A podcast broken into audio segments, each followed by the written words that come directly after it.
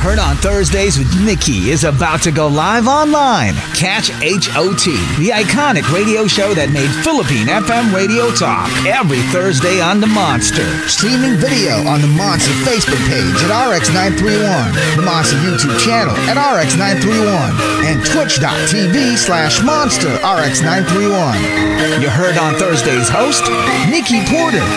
Stand by and enjoy the program.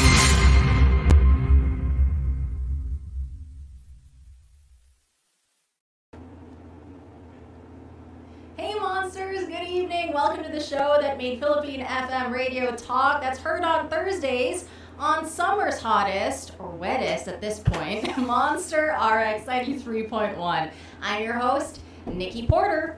Now, when it comes to the topic of mental health, we've surely come a long way from where we started, and what was once thought of by many as something too personal or even taboo to talk about is now something that's being openly discussed in the media, in different social circles, and other avenues. However, there's still so much work to be done, and so much more to learn from people like our guests tonight. Joining us on the show are mental health advocates Steph Naval and Rich De Jesus. Steph is the founder of founder and CEO of Empath, a mental health care provider for workplaces, schools, and nonprofits. She graduated from Ateneo de Manila University, majoring in business and completing two minors, one in literature and the other in development management. Now, in 2022, she was considered as one of Asia's top trailblazing entrepreneurs under Tatler's Gen T list. Steph was also awarded as one of the winners for UN Women Philippines Awards under the Youth Leadership category, and she was also nominated as Impact Entrepreneur of the Year two, 2021 or 2021 by Villgro PH. Now, Rich is the current clinical division head for Empath. He is a registered psychologist and psychometrician and holds a certification in clinical dementia rating and psychological first aid. His clinical career includes his track as a psychologist for the UST Hospital, St. Luke's Medical Center BGC, and currently at the Asian Hospital and Medical Center. Heard on Thursdays, let's welcome to the show mental health advocates Steph Naval and Rich De Jesus. Hi, welcome to the show. Hello. Hi, everyone. Hi everyone. Hi Nikki. Thanks for having us. Yes, so happy to have both of you here on the show and very excited to talk about mental health with both of you. Now, let's just clear things out of the way right now and just get straight to it. Who is therapy for and what is therapy for? Wow. Starting out with the difficult questions. Okay. Yeah. When you say therapy, it's actually different from the other world known as counseling. Okay. Mm-hmm. Okay. So usually, if I, can, if I may just differentiate the two, counseling is for people who are having adjustment problems, day-to-day difficulties. Mm-hmm. On the other hand, therapy is somebody is somebody is, is used for somebody who is having clinical problems already. So that means your symptoms are already very evident. It causes a significant distress with your daily living, and more importantly, it now breaks into some level of dysfunctionality within you. So you cannot do your job properly. If you're a mom, you cannot take care of your kids properly. So because of that, there's already a, a significant intensity okay and and that's why you need to undergo therapy in order for you to understand yourself develop insight to what you're having and more importantly to develop certain coping mechanisms to answer your questions or to answer your problems Now, with regard to you know empath, your clients are Filipinos, and so what are the challenges usually? And maybe Steph can also chime in in here with uh, what are the challenges that Filipinos face when it comes to you know wanting to address their mental health concerns.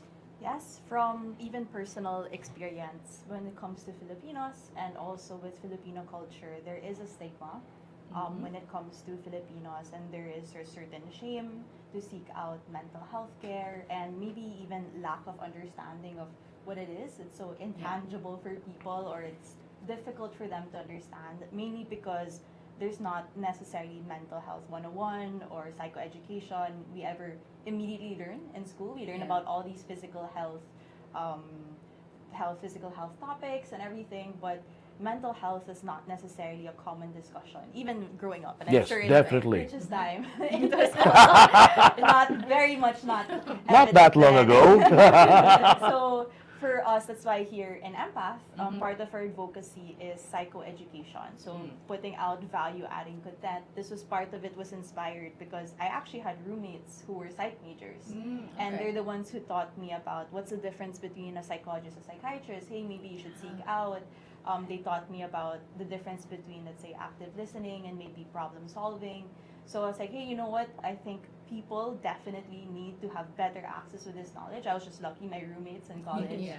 were psych majors. Um, so that's why part of Empath's advocacy is to do psychoeducation, to teach about mental health and bring awareness because this is definitely the first step for big hurdles for accessibility when it comes to Filipinos reaching out for mental health care.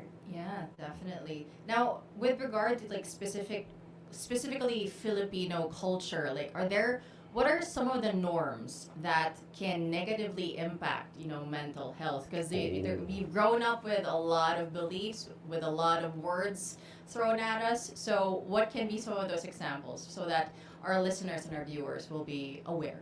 I think one of the biggest challenges, Nikki, is that mental health is something intangible.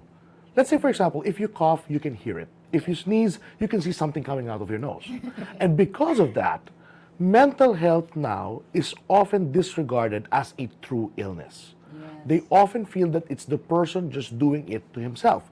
That's why the, the, the, the phrase like, nasa isip mo lang yan. Mm-hmm. Ikaw lang ang gumagawa yan. That's the most widely heard of when it comes to mental health. Yeah. Second, people are in the Philippines are very collectivistic. They value their family very well. That's why when you talk about mental health concerns, they don't want to share it with other people. They think, you know what, I'm feeling something, I would rather go with my tatay, with my nanay, with my ate or kuya, my ninong or ninang, to ask for advice. My titos and titas, you know. That's why they want to keep it within the family. So that kind of shame that if something comes out from your family, especially with this, with this, with this a mental health issue, it becomes a problem. Another one is the macho stigma in the Philippines. I'm a guy. I should not be crying. I should not be even affected with anxiety and depression. Bakit ako nanervyos yan? Lalaki ako. So there's a problem like that. And then lastly, even if you already have exposure to this kind of thing, sometimes we have a symptom called alexithymia. Alexithymia from the root word itself, a meaning nothing, lexi understanding, themia emotion. So no understanding of emotion. So the person under uh, the person undergoes a feeling, but he could not put a label onto it. Yeah. So because of that confusion, you don't know what to do. You don't have any insight of what you're going through. and those are now becoming the blocks on or, or hurdles on why you don't have proper access to health care, mental health care that can really help you out. Yeah, and I, I want to bring the you did you mentioned shame, especially when it comes to you know being around your family, not wanting to share or open up with them because you don't want that you know to um, be. It's embarrassing to Yeah, it's embarrassing, right? So. It, with regard to shame, then, would you consider, you know, people pleasing to be an unspoken Filipino trait? Yeah, let's put it this way. When you say the word makisama ka, nah, ah, yeah. see? You're already anxious, but the family is going out, makisama ka. You're depressed. You don't want to go to anything, to do anything because your motivation is low, but your family has an affair. Makisama ka. So because of that, there's certain, there's a certain level of hiya that you're feeling with yourself. That's why you're now forcing yourself even though even though you're not well. Yeah. So because of that, it just gets worse. Because there's a feeling of guilt that you don't love yourself that much, and then the symptom exacerbates from that. Gosh, and then it's very interesting also that you mentioned that because um, with the makisama ka, it's like it means well, but then you know it's not really acknowledging that you know this person is really not feeling you know like they're just mentally not capable of like handling you know social gatherings let's say Yes. at that given moment. But And- when is it? When is it? Um, when is makisama ka? Is it? Can it be a good thing? Oh, definitely it does. Let's say, for example, if you yourself are in a good state, and then you have that capacity to share what you have with another person, to to to oblige, to to indulge that other person's request, then it's a good thing. Yeah. Lalo na if you have the resources to do it. However, there are times where it becomes difficult because it's you who is the one needing help. Right. And it's more of like you're already coming from a deficit, and then they're still asking you to give more from yourself. Mm-hmm. So that is really very damaging to the person. And so hopefully with our monsters who are listening, like this is just giving more importance like in addressing mental health and how we should make aware like you know there are if there are some issues that you are concerned with if you need help it's not you shouldn't be afraid to ask for it as well. It's very important for you to have people around you who can give you the support that you need um, to to help to help you out basically. Now um, we're going to we're going into like the first half of our myths that we want to debunk during this show. So with regard to mental health and uh, steph i can uh, refer this to you. As someone who's a mental health advocate the myth is you should only go to therapy when you absolutely need it or if you have a diagnosed mental condition. So Ooh, yes, um, I think that's a very good myth to bring up. So, ideally, personally, I'd want therapy to be as regular as, let's say, a dentist checkup, um, because preventive healthcare is better than just reactive Yeah, healthcare. Um, once it's at a very severe state already, um, it's very difficult to be able to address it, rather than when you're able to um, hit it head on in that Mm. sense. So, I think for me, um, if you feel already symptoms in that sense, or even just a mental health check, or just you just want to do your um, check-in, for example. So that's something that we can definitely be able to even help an empath. So we have something that's empath intake um, Yeah, yeah, consultations. To also check if like okay, uh, maybe it's just the early signs right now. So we can recommend whether it's a psychologist or a psychiatrist Mhm. for different cases. Um, at the same time, it's very important to catch it early on for early for um, early signs of it. Yeah. Because once it gets very severe, although it's it's not like completely the end of the world in that sense, we can definitely help you out for it. Um, it's very important, and we should make it n- normalized in that sense for mental health check-ins. Um, whether it's just to casually like, hey, what's happening with me? Mm-hmm. Um, are there any areas that I should look into further? And like, oh, I actually have this. Maybe I can address it before it exacerbates or Mm-hmm. gets worse. So thank you for also bringing up that. That's a misconception that um, you can only or you're only valid enough to go to mental health if you're diagnosed or you've gone through severe traumatic experiences. Mhm. So um, anyone can seek mental health care as long as you have a mind. You can very much go to therapy and mental health care and reach out for support, even for just a check-in. Mhm. Um, and yeah, so it does not necessarily be till it's a very severe case for more preventive measures also. Yeah, definitely having a therapist, even if you don't have like in a personal experience, when I uh, like having a therapist is very helpful to have if you have problems. But then, like what you mentioned with those mental check-ins, it's very crucial because sometimes there are things that you miss. Yeah. So like as you go through like you know talking with your therapist, they can be able to catch things you know without you even know what it, noticing sometimes. So that's really um, that's so beneficial. Like at least in the personal experience that I've had. Now the second myth, uh, maybe I can reach this out to to Rich. If you have a mental health condition, and this is very let's say maybe decades past in the way this myth is. Uh, Maybe some people still believe this. If you have a mental health condition, you're crazy or baliw ka. Oh, no, no, no, definitely not. Okay, let me explain it this way to our listeners right now. When you talk about mental health conditions, it's always a spectrum. Okay? Before, it's more just like a question do you have it or not? But the more modern way of approaching it is putting you on a spectrum and asking you how much level of distress and dysfunction are you having. The one that we call baliw or siraulo technically just uh, goes to one category of illnesses. Those are the psychotic related illnesses. So this means you have delusions. You, be, you believe on certain things even though they are not true. You have hallucinations. You see things. You hear things because you, your brain is really not working well. There is an abundance of chemicals in the brain that needs to be regulated with medication. But if you're anxious, for example, if you're depressed, if you're obsessive compulsive, those are not psychotic related disorders. So hindi ka baliw. Okay? You are just suffering from a condition. And each and every condition may have a different level of intensity. Mm. So for example, let's say, a good example here is autism. Okay? When you talk about autism right now, it's a spectrum. There are people who have autism, but their autism is very highly developed to the point that you can go to college, you can go to grad school, you can have work. Right, yeah. But there are some people with autism that it's so severe that you cannot even finish elementary. Mm-hmm. So it's it's always going to be on what level in the spectrum are you. And again, hin- hindi po lahat baliw yun. Okay? Let's have that clear. It's not always going to be a crazy la- label Yeah. on you. All right? Got it. All right. So hopefully, maybe I mean sometimes it can be just like a it's a generational kind of belief or like what we grew up with. So it's really important to destigmatize, you know, j- or putting it all in one box. Yeah. Like about mental health, mental health conditions. Now, uh, with myth number three, let's throw this to Steph. We practice this off there. so um, the myth is you don't need therapy because you can just pray away any mental health condition. Yes. So this is a very common um, con- misconception Mhm. in that sense that happens in very much Filipino culture.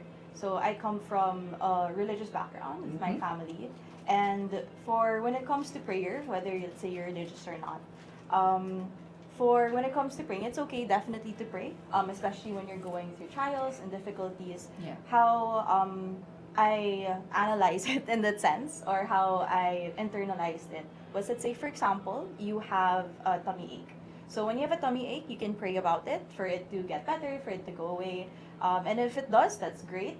Uh, but if it doesn't, um, okay, maybe we need to take certain action steps to be able to address this tummy ache. So you visit an expert, you go to your doctor, um, they give you medication, you feel better. So you prayed, you went to the doctor, and it's great. So that's perfectly um, a great example. So similar with mental health, um, you're going through difficulties, trials, you're manifesting symptoms of anxiety or even depression.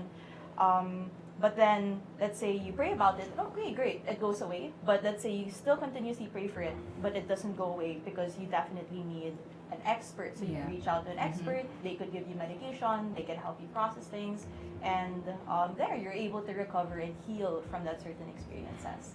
So um, this is for me how I processed when it came to my relationship with spirituality at the same time. So it's also how whether you want to integrate in your life or not. Um, definitely, um, faith can be there, um, but action is also very much necessary when needed.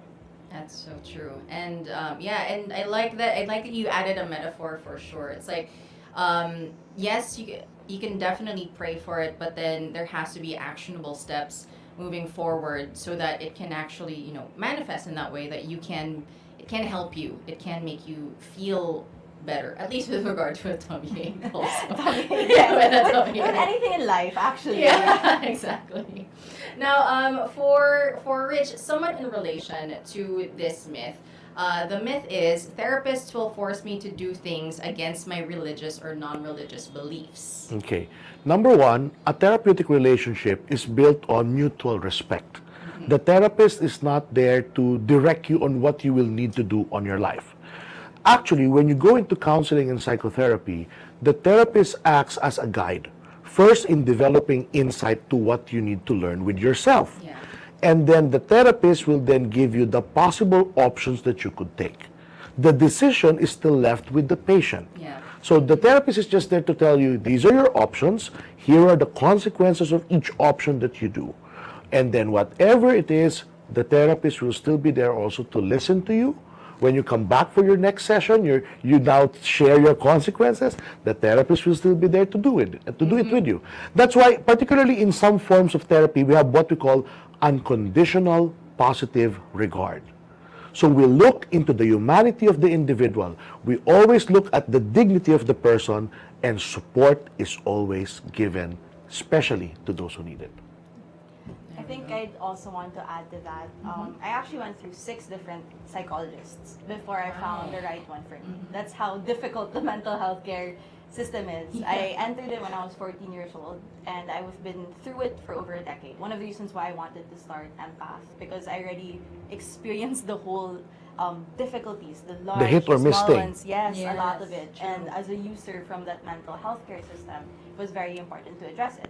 So going back, what I really loved about, let's say, the six psychologists I had, who I've been having for over five years already, um, what I love is that she, it, it, the relationship was she lays the cards on the table, she processes it with me. I get to choose and decide. She'll support whatever one.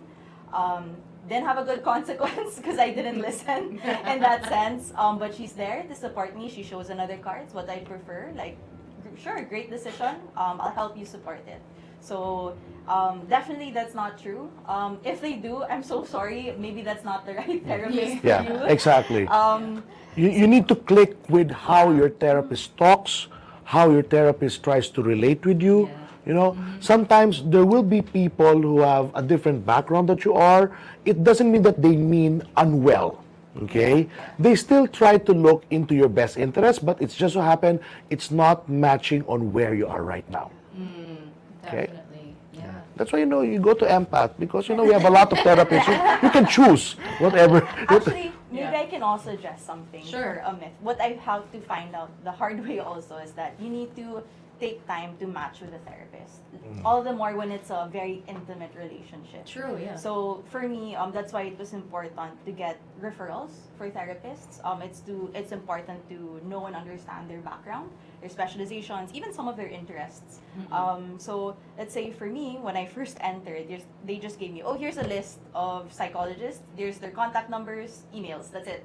It's like wait, what? And in that time, as a you know, as a young teenager, I don't really search. And, and when you search on the internet, they're very hard to find because Yeah. it's such a taboo um, profession Mhm. also. True. So it's why also here in Empath, part of because of that experience is that we have bios for the psychologist. Sometimes it has um, their Nice. specializations, um, even the specific interests that they also have. Um, Not to mention, that's why we have a case management system in Yeah. Empath.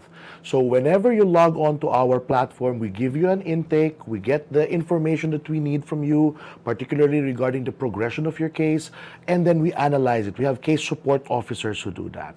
And then they Okay. give you options that are best uh, likely to be a, uh, a match to your case right now. And then we also, of course, give a factor to your preference. So let's say you, if you want a female therapist, okay, we can do it. We could, we could deal with that. Okay. But the important thing here is that we are also guiding our clients to the best possible care that they could receive. Yeah, definitely. And it's so true that it, it would take some time for you to find a therapist. I, ha- I had to encounter that also. Even when trying to find uh, a therapist like a few years ago, it was it was like not it. Like swipe left. Mm. Um, it is like dating. Yeah, it is, it is, it It is. That's why, you know, we, we tell people don't be discouraged if the first therapist did not click with you. Mm-hmm. It's okay. I know it's tiresome to tell your story repetitively, but look at it this way. You're doing this because you want to get better. Mm-hmm. That's why I tell, I tell people, you know, don't give up on yourself. Yeah, definitely. Now, uh, we're done with the first half of the myths, but I do want to ask though, and I think this is something I've been wondering for a while, and for some monsters who probably are curious about this. How are mental health conditions usually diagnosed? Now, for Okay. example, uh, to determine if someone is neurodivergent, what would you, what would it entail? Okay. First and foremost, I really hate it when people say, psychologist ka? Eh, psychologize mo nga ako. oh my God, that really, that really boils me out. Okay? That really boils me out. Psychologize. Yeah. So, you know, if I just not worry about my license, you know, I'll just, you know, hit that person. But, you know, I'm kind and I'm trying to be accommodating. So, I tell people this. When psychologists diagnose your case, the first thing that we do is we observe your behavior. Okay? The body language that you do when you're in the clinic, the way that you talk, the way that you present yourself, the bearing that you have. We look at that. Second, we talk to you. Let's get your history. Let's look at where your case started. How did it progress? Did you use any coping mechanisms to help you out? Because you know, people always would like to help themselves. Unfortunately, not all coping mechanisms are effective towards their case. Hmm. So there are people who will really do something about what they have. It's just that it's a mismatch to what they have. Mm. So that's why the therapist will step in to arrange that for the person. And then we use psychological testing. Now, these tests are not just the ones borrowed from the internet. These are legitimate, developed tests with norms, which are tested with a large group of people. And then we use that to compare your scores from their scores and try to find out where you belong to that distribution. Now, when we do that, we then also use the Diagnostic and Statistical Manual for Mental Disorders, or the DSM. Mm-hmm. So it's a guide on how we then need to see, like a tick box of how many symptoms do you have and what kind of symptom does it reflect on on the disorders. Mm-hmm. That's how we do it. Psychology is very scientific. Okay? So it's not like, you know, you just look at the person and I got it. No, it's not like we're not judgmental. Okay? So we use scientific methods. In addition to that, those are soft evidences. Because of technology nowadays, we then also see hard evidences. We look at MRI scans. We look at PET scans so we can see what br- a brain part is functioning at that particular time. Mm-hmm. And then we use other tests like EEG, for example, electroencephalogram, to measure your brain especially if you have sleeping problems. So it's always a multidisciplinary approach, mm-hmm. okay, which uses scientific methods and, more importantly, empathic listening. Very important. Very Yeah. important, obviously. Well, thank you for sharing that because it's always just been, you know, we have. There are those tests online that you mentioned, and people would like to self-diagnose. Do Like, not. do they have ADHD, for example? You know, I had attended a recent seminar in the States, okay, it's by online, and they were trying to decipher is your ADHD really an ADHD or just a factor of your anxiety? Right. Yeah. And, and most often than not, you're losing your focus not because you have ADHD, mm-hmm. but it's because your anxiety or your depression is overpowering you. So a lot of people are asking now, do I have adult ADHD? I say, let's talk first. Okay, I'm not saying no, I'm not saying yes. Like, Let's do talk I have first. this? Wait, Yeah. next question. Yeah. It's not even facts. I It's Yeah. the just, do I have this? no. Yeah. Um, not, not to mention, if I may say so, a lot of symptoms with mental health disorders overlap with different disorders.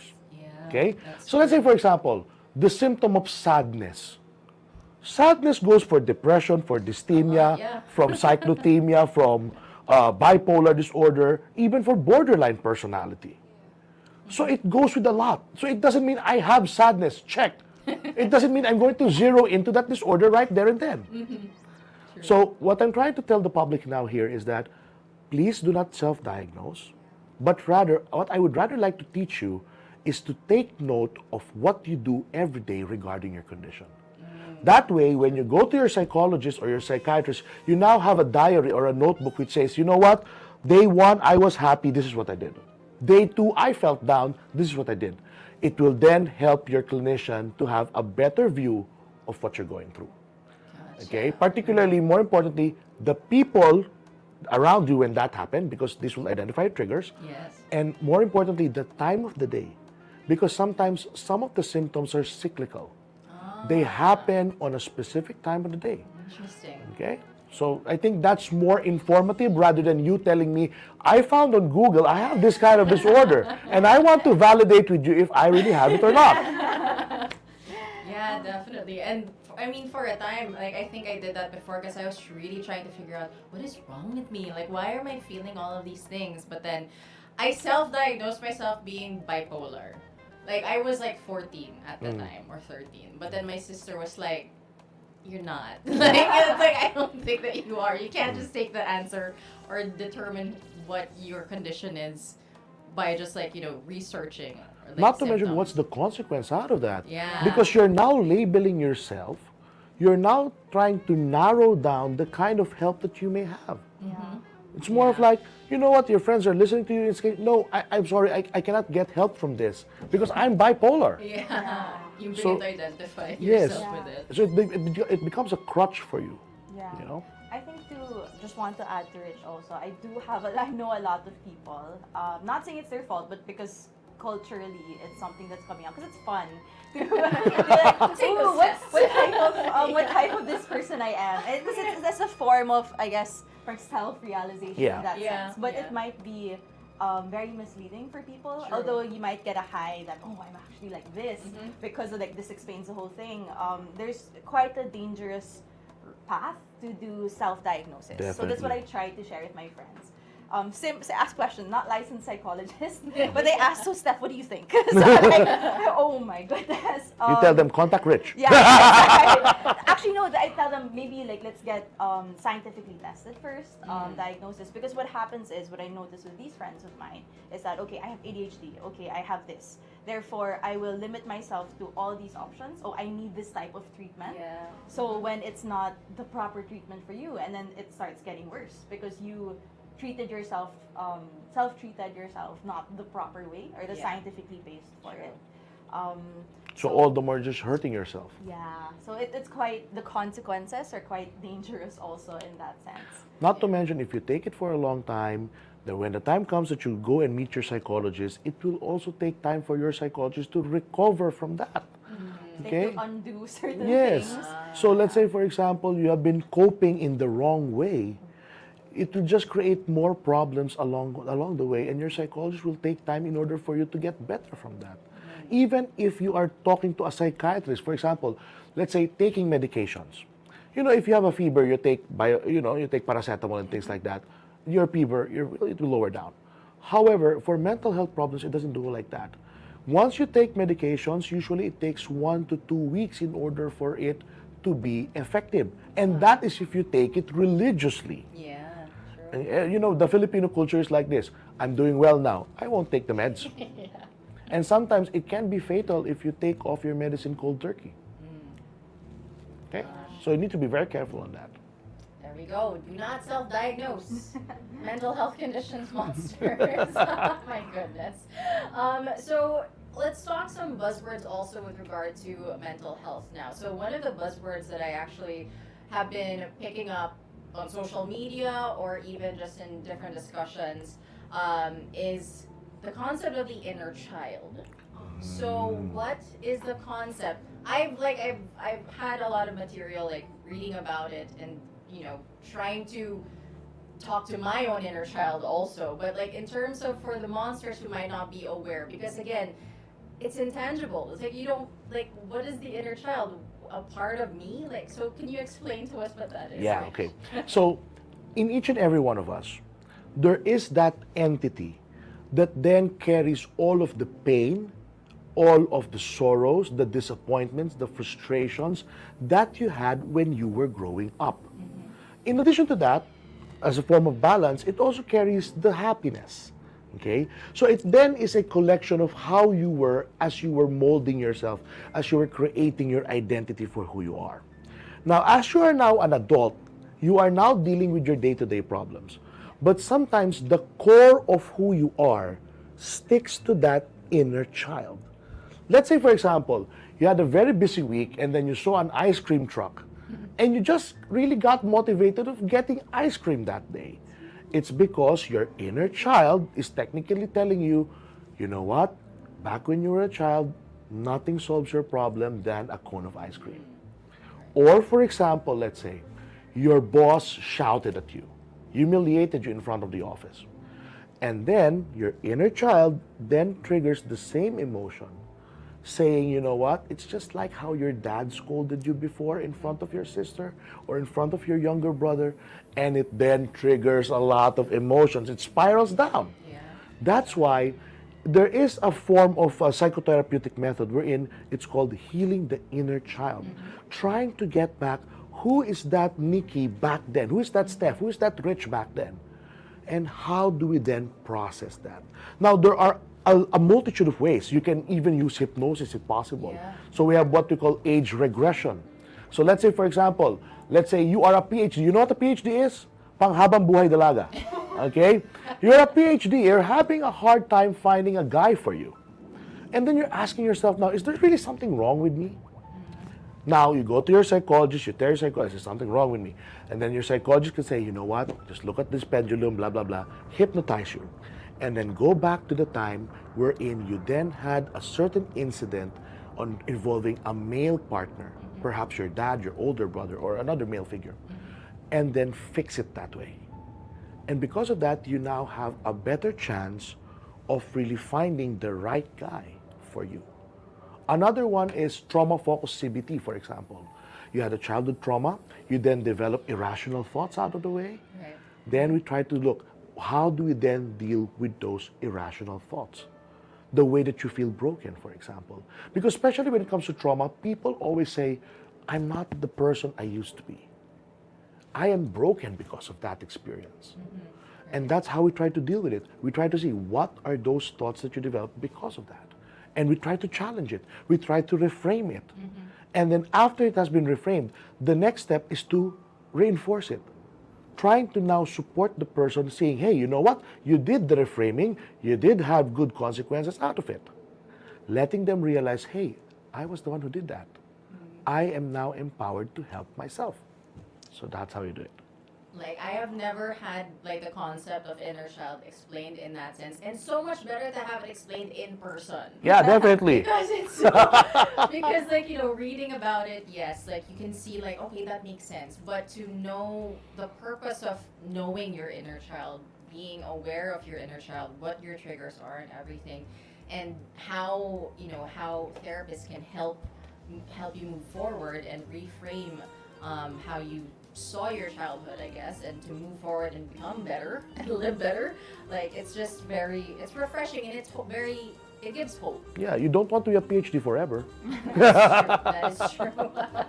now, um, healing the inner child, though, is it um, is it related? Does it have anything to do with the concept of reparenting, or are those two different? Oh no, those are two different things.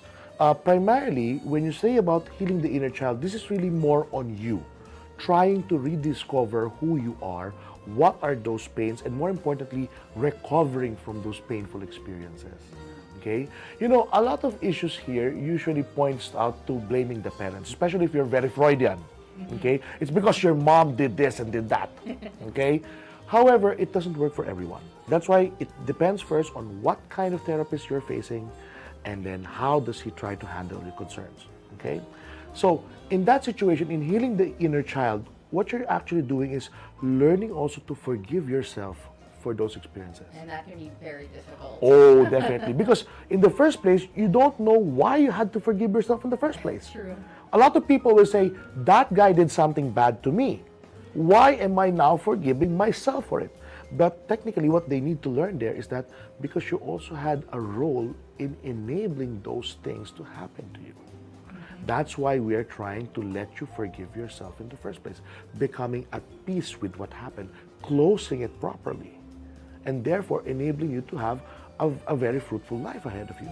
Because if not, it might even end up to the point that you're self sabotaging yourself. And it's very So common. true. Yeah, definitely. So thank you for enlightening us a little bit more about like the concept of the inner child. And for those who probably heard that term, hopefully this has given has shed light on what it actually means. And uh, so now, like with regard to inner child, we also you also mentioned you know there were triggers as well. Uh, you know you get triggered or your inner child gets triggered when there's a certain situation that you come across in your adult life. I want to know with Steph now, like for you, what does being triggered feel like for you? Like, what are some sensations that you would feel, for example? So that, because maybe monsters aren't aware of like when they feel triggered, right? They don't know, okay, why am I suddenly feeling like this? Or they don't question it. It's just a part of like what they, you know, their behavior. So, what would like a trigger feel like? Ooh, um, for what I learned in the past, um, Rich could correct me if I'm wrong. That's is that okay. people manifest. Well, for me, it's physical manifestations. Um, for some people, it, it's actually different per person. Exactly. Um, so actually, how I found out about it was with my roommates. so I was in college. I was going through, let's say, uh, depressive or anxiety episode, um, and I was doing certain physical manifestations. So I won't share all of them, but then some of them are, let's say, uh, heart palpitation, um, let's say stiffness of muscles. Um, also, when it comes to um, the thoughts, I, I get really like red or hot. Also, Ooh, okay, yeah. in that sense, sometimes rashes come out also, like like that. Um, and that's actually a common thing. What I found Yes. out, like anxiety or um, like psychologically triggered rashes. Those are called uh, psychosomatizations. Yes. Yeah. Mm, So um, it, it it's very actually per person. Um, so for me, when I started, let's say um, that time, it was I guess like how um, how physical manifestation was. Um, they said, wait, that's not. That's that's quite severe. That's not right. Like, oh, I thought when people said they go through a breakdown, they this is what happens. Like, no, Yeah. not at all.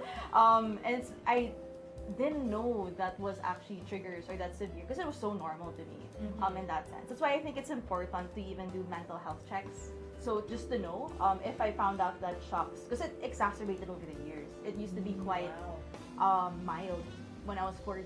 Um, it was manifestations, and then it it manifested throughout the next like five years, and it got worse.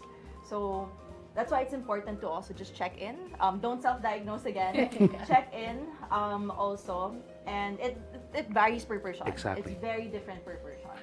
So it doesn't mean that let's say one person has this. Oh shucks, if I have this, or if I don't have this, that means I don't. I'm not Right, triggered. yeah. I think we can discuss this by just having four letter D's to look out for. Okay. The first letter D to look out for is deviance. Are your behaviors becoming quite peculiar as compared to what other people would be doing? Okay? So when you start to do weird things to yourself, that's a start. The next letter D is distress. How much are you suffering from those symptoms? Let's say, for example, you're in a class, you're having recitations, and then you suddenly get hives. You feel so hot with yourself. That's distressing. You're reading your book, you're reading the same paragraph again and again, and you don't understand what you're reading. That's distressing. You start to get forgetful of over things. That's distressing. You suddenly shake, okay, whenever some people walk into the room. That's distressing. Third letter D, dysfunction. You used to be an A student. You used to be a good worker, an efficient worker. You're very punctual. Now, you know, you're always late. You're, you can't follow your deadlines. That's a start. You're a mom who used to be very functional at home. Nowadays, you start burning food. You forget to pick up your kids. Those are dysfunctions. Lastly, letter D, danger. You're either a danger to yourself or even worse, a danger to other people. Where in which you say, for example, whenever you see that guy, you just want to you know, start strangling him little by little. Okay? Or for example, you just had thoughts of death. Not necessarily suicide, just thoughts of death. Like, what would it be like if I'm just not here? What would it be like? Yes. What would it be like if I'm not alive tomorrow? So those four Ds, deviance, distress, dysfunction, danger. If you have all of that, call empath. Okay, that's how you do it. Um, and take note, um, Rich shares this not to for you to self-diagnose. Yes. So um, just because you have certain distress, or let's say you're reading a paragraph and it's not, or if you're not, if you're not punctual, um, take note. We share these things so you're brought awareness, Yeah. but don't self-diagnose. To bring awareness, for the first step to be able to seek and actually get a um, scientific basis on the diagnosis, or if these are triggers, or if this is an episode that you're going through. So just a heads up on Yeah, that. Also. it's more of like we're telling you this so that when you're observing this, it's time to get help. Yeah, and uh, that's that's that's basically the reason why I also wanted to bring about like the concept of triggers as well, because a lot of us, again, like we might not be aware that we might be actually triggered in certain situations we find ourselves in in our adult lives, and so.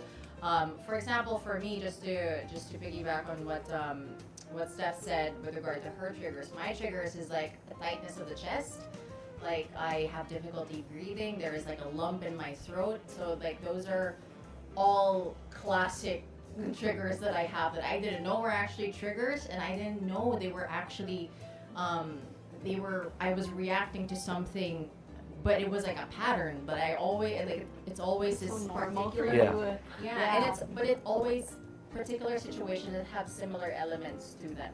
So for those monsters who are probably curious, like probably I mean uh, this is to bring awareness, so it is very informational. But yes, if you do need help, don't self-diagnose right now, but seek help.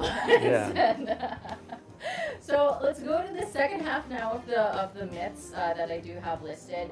So with um, with regard to uh, myth number six, so Steph, my problems aren't serious enough for therapy. Ooh, um, yes, that's a very common um, Mm, statement I true. hear. So even if let's say, oh Steph, I, I don't think I I deserve to deserve or it's not valid enough for me to seek out therapy. I think for therapy, it's definitely a spectrum also. Yes. Um, there are those let's say general concerns. Let's say even if it's the quote unquote not the Not the clinical. Not the clinical concerns, the severity of the concerns. But honestly, um, if you want really solid um, processing of an expert who's who's be able to process whether it's after a breakup or things, it still has its benefits. Exactly. Benefits in that sense. Rather maybe than going to uh, um, a friend who also doesn't know how to best help you, Yeah. um, which is not their fault in their end. Um, at least you're getting really solid quality time of someone who's an expert, whether it's relationships, whether it's family members. So one, it's a preventive measure, and two, it was it's just um, very beneficial in general. Um, so I do encourage it. There's no problem that's too um, Too little small or or, yeah. small. Um, the fact that it's a problem, it's valid enough. Yeah. Um, maybe some for others, in quote unquote the severity, they would take a certain type of therapist and it would take maybe a longer period of therapy. But for let's say for certain problems um, that you want to catch preventive or even just processed by an expert, um, it's definitely all the more beneficial. Yeah, definitely. And so, um, if you there is something that you want to talk about, like those mental check-ins, like just good to go back to that, like those can be very helpful. Even if you feel like you, your problem isn't big enough, again, therapists can help. Yeah. And uh, maybe pinpointing some things. Because they, like when you write down notes, right? Sometimes you can tell, like, okay, there's a bit of a pattern here. Yes. Yeah. Exactly. That's why you need to start introspection. Try to review your day, for example. What are the thoughts that you usually have? Yeah. Or let's say, for example, if this is the situation, what is your main response to it? And then that's how you identify certain things. Yeah, and so that brings me to actually uh, the next myth, uh, which is therapy is mostly just talking rich. No. Oh yes. Therapy is, you know, talking is the mode on how we do it. But it's not just chismisan. Yeah. Okay, this is not the Marites talk. Therapy is about developing insight. We first listen to the patient because he is the best interpreter of how he is undergoing his concerns. Okay? Piggybacking on that question a while ago, is there any such a thing as a small concern? No. The mere fact it's distressing you, it's a serious concern. Some people will tell me, you know what, Rich, it's just love life. I say no. Even though it's just love life, it may be cheesy, for example. But the mere fact it's bothering you, it's something important. Okay?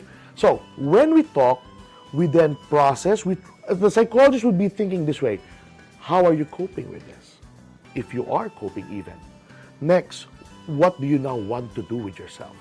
That's why after therapy, we also give homework to those people. Mm. Okay? I so, my homeworks before. It was, Yeah. it was worksheets also. yes, there are. Yeah. And these help the patient develop more insight about himself. And they now understand that they have a certain capability to overcome the situation. Okay? So let's say, for example, let's say you're not that confident with who you are. I'll tell you now, okay, Nikki, whenever you wake up, go to the mirror, ta- say something about yourself. Say three things, positive things about who you are. And I want you to do that in the next 14 days. And then after that, see me. If let's say, for example, oh Steph, you have an eating problem. Okay, here's how you do it. Whenever you feel hungry, you try to look at the post-it on your fridge, and then I'll tell them, okay, put in uh, question number one: Are you really hungry? Question number two: Can it be postponed after an hour? Question number three: Can you just use water for this? Mm-hmm. So by doing those things, we give life skills to our patients. And then when they come back for their follow-up sessions, we then try to reinforce how they are. Mm. So it's not just talking, it's not just letting yourself air out. It's more of airing out, processing it, empowering you, and allowing you to see you can do it. You can overcome this. There we go. And uh, I think also just to um, just to talk more about like you know people thinking that it's just about talking with regard to therapy. Um, part of the reason I feel like people don't even want to go to therapy is because they don't want to talk about their feelings, diba? That's always like the oh, what do you call that? That's a common misconception, or that's the um, that's how people want to keep themselves like armored up or shelled up because it's like you know it's so it makes them uncomfortable um, because you know and because sometimes you know talking about your feelings it seems like it's ref- it mm, sometimes or most of the time refers to negative emotions Yes. so Um, why exactly is it important though to embrace the negative emotions and allow yourself to actually sit in them, no matter how uncomfortable it is? Well, primarily because you are not going to be in denial of who you are. That's the first thing that you need to understand. Accepting what you are doing, being mindful of where you are, what you are, and what you're doing at this particular time is the first step in helping yourself. Actually, I, I do have something to say about those friends of those people with mental illnesses. I'm going to give you three letters right now that will be very helpful for you. It's O R A. Observe, reflect, ask. Now, don't just go approach people and saying, Are you okay? Because that will just trigger them to be more defensive. Right. Okay? Because they will now feel, Hey, you know what? You think I have a bad emotion, you think I have a bad day, blah, blah, blah. So, this is how you do it. You first observe your friend, let's say your roommate, okay, in that manner. They did observe you. Yes. they applied that. You observe the roommate. And then the next step is you reflect your observation back to the person. Let's say, for example, I'm your roommate. Nikki, I have been noticing you have not been eating for the last four days. By doing so, you are orienting the person, this is to the level that I want to talk with you. Okay. And then the last phase is to ask. Now, when you're asking, always ensure that it's an open ended question. Because if you ended up with a yes or a no, that's a very mechanical conversation, it won't go anywhere. So, that the first approach that you would say would be Is there something that you would like for us to talk about? Yeah, they said that to me also. Exactly. yeah. They're psych majors. I know. So, that's how you do it. You know, especially among Filipinos, you say it like this, okay ka lang? Mm. And because of that, it then triggers your, your, your statement a while ago that it triggers your defenses that I don't want to share what I feel. Mm-hmm. Okay? Because in the first place, you don't have evidence that can really support if I have those kind of feelings. That's why you do ORA. Because when you now reflect, hey, you know what? I have been noticing that you have been sulking for the last two weeks. I don't want to say anything yet, but you know, I just observe it's getting it's getting worse. And would you like to talk about it? By doing so, you're now telling people, I'm not here to judge. I'm just here to, you know, hear you out. I want to let you explain what you're going through without any judgment. Mm. And by doing so, you're opening the person. Okay? And now, I mean, it's it's okay. So ORA important to remember. Now, I feel like I would have a harder time doing this when it comes to my guy friends, though, because um, I find it interesting. You know, when I have a conversation about therapy or mental health, it's women who are more open Yep. about it. Macho culture. Yeah, Yeah. so I mean, um, like I've even seen like Instagram reels about like you know how, um, like what, what do you what do you want? What are you looking for in a guy? A guy who goes to therapy, like you know. there are those memes. There are those memes and those reels that it's like, yeah, that makes sense. but like based on your experience, so like, um, why? Why do men, apart from like the macho culture, I guess, they seem inclined, less inclined to talk about or even consider going to therapy? You know why? Because men are more results oriented. We don't like the process, we just want to see the results. And therapy is not like that. Therapy takes a long time because it's also it also took a long time for you to have that problem. It took a process to get you there, it takes another process to get you out of there. So that's why when a guy sits on the therapist's couch, he would like to say, I want after the session that I'm healed. Yeah. So that there's that kind of unrealistic expectation setting. And with your friends, for example, I often tell people, you then ask your friend this way, how long would you like to have that feeling to stay with you? That's how you convince them to go to therapy. Let's say, for example, your, your, friend would say, you know what, I'm 40 years old now, I, I've been going through dates, it doesn't work this way. And you, you tell your friend, okay, how long, how much longer would you like to stay in that situation? How many failed dates would you still want to have? And now they start to contemplate and they say, okay, so what do I do? You process yourself first, you get to therapy. Now, more importantly, whenever we direct somebody to go to therapy, let us not forget to be with that person on his first session. Ah, be- Because put it this way, you say, let's say for example, Steph would say, Rich, go to therapy. and then I'll just go there on my own. I don't like it even. So that level of resistance really destroys the process. But if I would have Steph there with me, and I would understand, okay, my friend is really committing to this, so maybe I should commit to this also. So that kind of moral support then gives the process a better fighting chance of really getting into that person. That makes sense. Yeah, for sure. So I mean, uh, that then begs the question. So Rich, how would you then convince men to consider therapy as a man yourself? Like, if you could speak. I mean, if Okay. you could speak to them casually, civilly. One option is marry a psychologist because my wife is one. Oh. Now, but kidding aside, you know, I'll put it to the, to all of the guys who are listening to us right now. It's not it's not something that you need to fear about. As a person, you have feelings. Your emotion is a part of your consciousness. The more that you then try to disregard it, all the more that you're just creating a bigger hole that you're digging yourself into. Okay? One way or another, emotions will come out because you are relating to people, you are relating to yourself. Okay? It's not it's not something that will diminish your manhood to admit that there's something that went wrong. But actually it's more on you investing on yourself, developing yourself better, and more importantly, becoming your real man's man for the people that matter whether it's your girlfriend, your wife, or even your kids. Okay? If you're not only going to do it for them, you're also going to do it for yourself. There we go. Male monsters. I hope that that uh, struck a chord with you uh, listening right now with Rich. So, um, if you feel like you need help, then please go ahead and um, ask for it. And if you need someone to talk to, someone, um, if you're looking for therapy, Empath is here to help you.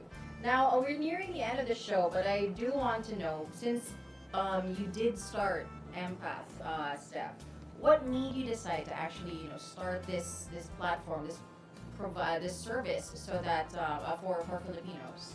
Yeah, so um, I mentioned to you before that I started getting into the mental health care system, had my first therapy session when I was 14 years old. I was manifesting already a lot of mental health conditions when I was 14. Extremely difficult throughout the process. I went through six different mental health professionals from psychiatrists, psychologists, um, counselors. Um, I also gone through the whole system for over a decade, and even after a whole decade, there was not much significant change, and we were really way behind globally on right, the yeah. access for mental health care.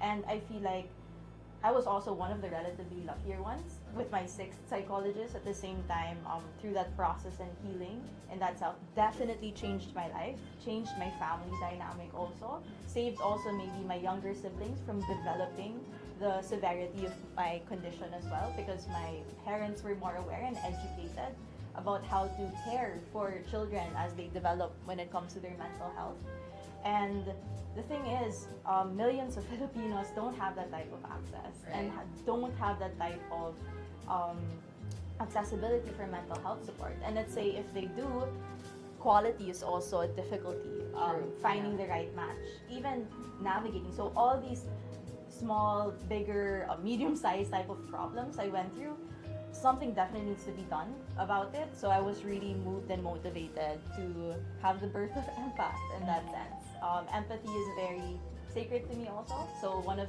hence the name also for empath. At the same time, um, it was really to address specifically also for the Filipino market in that sense. Um, that's why we do also have certain relatable posts that, Yeah. as you mentioned, you've scrolled through our A Instagram lot, a lot. Um, that posts. captures the Filipino experience. At the same time, um, it was really it was really important. Someone really need to do something about it. It's it's oh, sorry, it's a bit it's a very difficult and slightly messed up type of um, system. And it was just unfair for me that there are people that were millions of people suffering and something needed to be done. And uh, I had the maybe skill sets and resources and opportunities for it. So dove in, did something about it. And it's still in its starting stages, but definitely um, hoping to be able to serve more Filipinos, maybe in the millions uh, moving forward. Yeah, and- it's amazing um, what you're putting out there and the services that you're providing. But I also saw that you like you signed contracts or partnerships with companies, um, investing in employee well-being. So, um, what like what was the process of you deciding? Like, was it always a part of your mission starting Empath that this isn't only going to be just like a one-on-one kind of um, consultation or you know therapy for for different clients or patients? Like, when did the concept of you know actually making it into like you know these business sectors come in? Yeah, so for empath, um, I've noticed the one of the more impactful, at least from my experience, impactful and meaningful development of my mental health was really because if the environment and community nourished you in that sense. So, for example, for me, it wasn't just me one-on-one therapy. My psychologist talked to my family members, um, teachers, or even um, when it came to my friends as well, um, the psych friends that I had who were my roommates. Yeah. Um, and I noticed it's really multiple stakeholders, multiple factors that come into it to really build meaningful impact. And it also we wanted scalability in empath scalability and sustainability. So for us, we do more of community-based mental health care. So that's why we do more of a, I guess, business model in our social enterprise. The workplaces, we partner with workplaces, so the employers. Um, we partner with schools. Uh, we partner with also nonprofits. So for example, how it works is that the employer um, covers the mental health, let's say online therapy sessions. Um, it's the mental health benefits Yes. um, because mental health benefits are widely increasing in demand, especially with the Gen Z and millennials in the workforce. Right.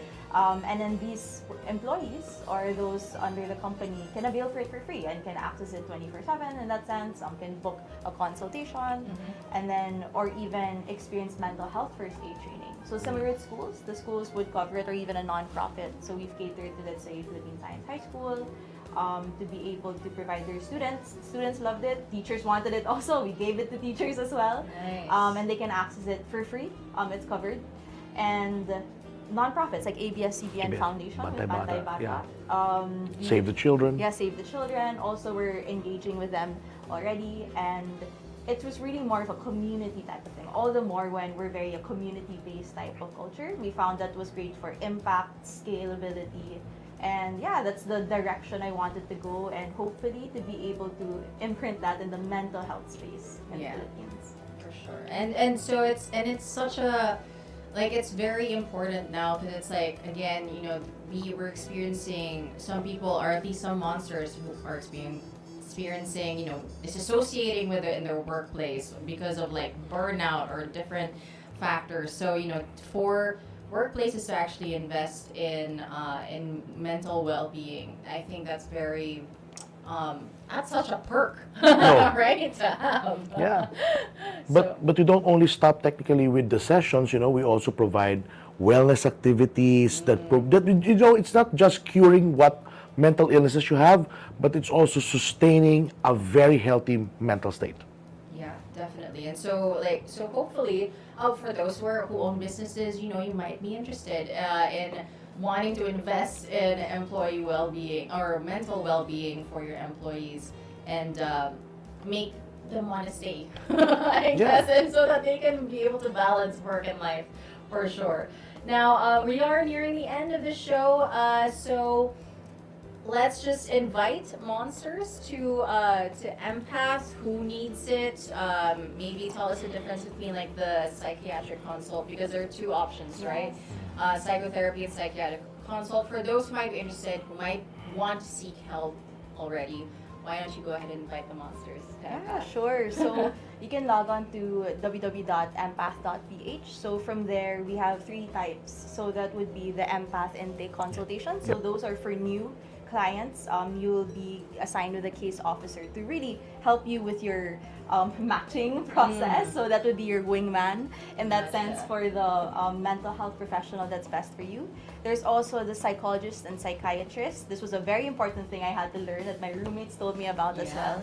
so for with psychologists, they focus on let's say talk therapy, Psychotherapy. yeah. um, yeah, psychotherapy, and then we have the psychiatrists where they focus more on medication Yes. in that sense. So um, for those types of cases, if you're not sure which one to choose, that's why we have the empath intake Yes, that's why you need to take the intake. So that would be best recommended for you. So you don't have to waste waste your time Yes. in that sense and resources Right, and just yeah. trying to guess here and there what's right for you. The, the point here is that we are already directing you to the rightful service that you deserve. Okay?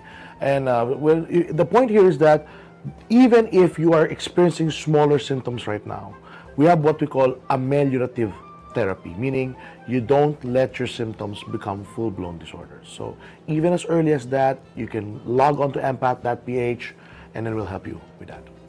There we go. Well, thank you so much for joining me this evening for Heard on Thursdays, Rich and Steph. Such a pleasure to talk about mental health, bringing awareness to it, and also bringing awareness to our monsters that you can seek help and it is accessible and that um, you shouldn't be afraid or you shouldn't hesitate to ask if you need it. If you feel distressed, if you feel triggered with all the terms that you've learned this evening as well, uh, don't self-diagnose. Right? so uh, um, don't don't take those tests on online or don't take them seriously at least and then actually do an actual consult with uh, with mental health professionals but for now um, thank you to all the monsters who have been listening online on air on facebook twitch and youtube for now uh, keep a lock right here on the monster bye bye Monster exclusive interview. Monster exclusive interview. Only from Manila's hottest. Monster RX 93.1.